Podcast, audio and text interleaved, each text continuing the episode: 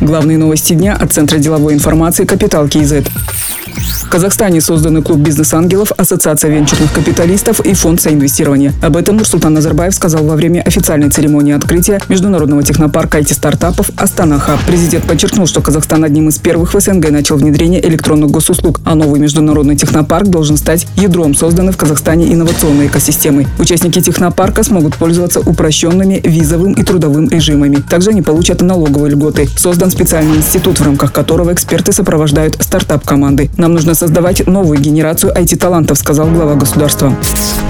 Инвестиции в строительство жилья увеличились на 31% по сравнению с прошлым годом и приблизились к отметке 819 миллиардов тенге. На 1 тенге государственных инвестиций вложено 8 тенге частных. Наибольшие объемы ввода жилья зафиксированы в городах Астана, Алматы и в Мангустауской области. Такие данные на заседании правительства привел министр по инвестициям и развитию Женис Касымбек. Всего в текущем году планируется построить не менее 12 миллионов квадратных метров жилья. Из них в рамках госинвестиций построить свыше 1 миллиона квадратных метров. Это 22 тысячи квартир.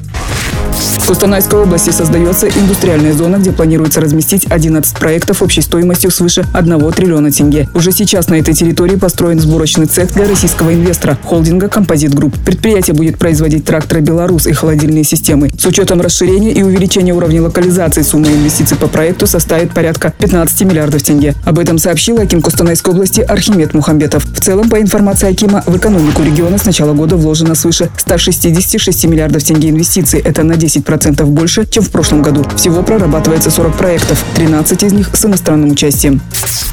Досудебное расследование начато в отношении первого заместителя Акима Мангостауской области Серика Мангалиева. Он задержан на два месяца. В областном суде сообщили, что ходатайство поступило от Следственного департамента Национального бюро по противодействию коррупции. По данным местных СМИ, первый заместитель Акима был задержан 3 ноября на территории аэропорта Актау. У него были изъяты 115 тысяч евро.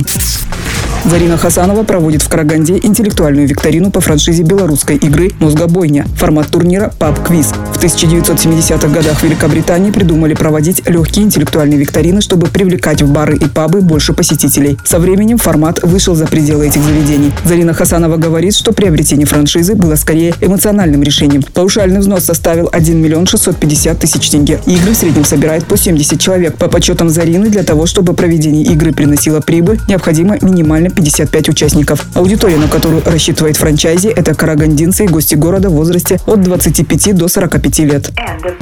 Другие новости об экономике, финансах и бизнес-истории казахстанцев читайте на Капитал Киезет.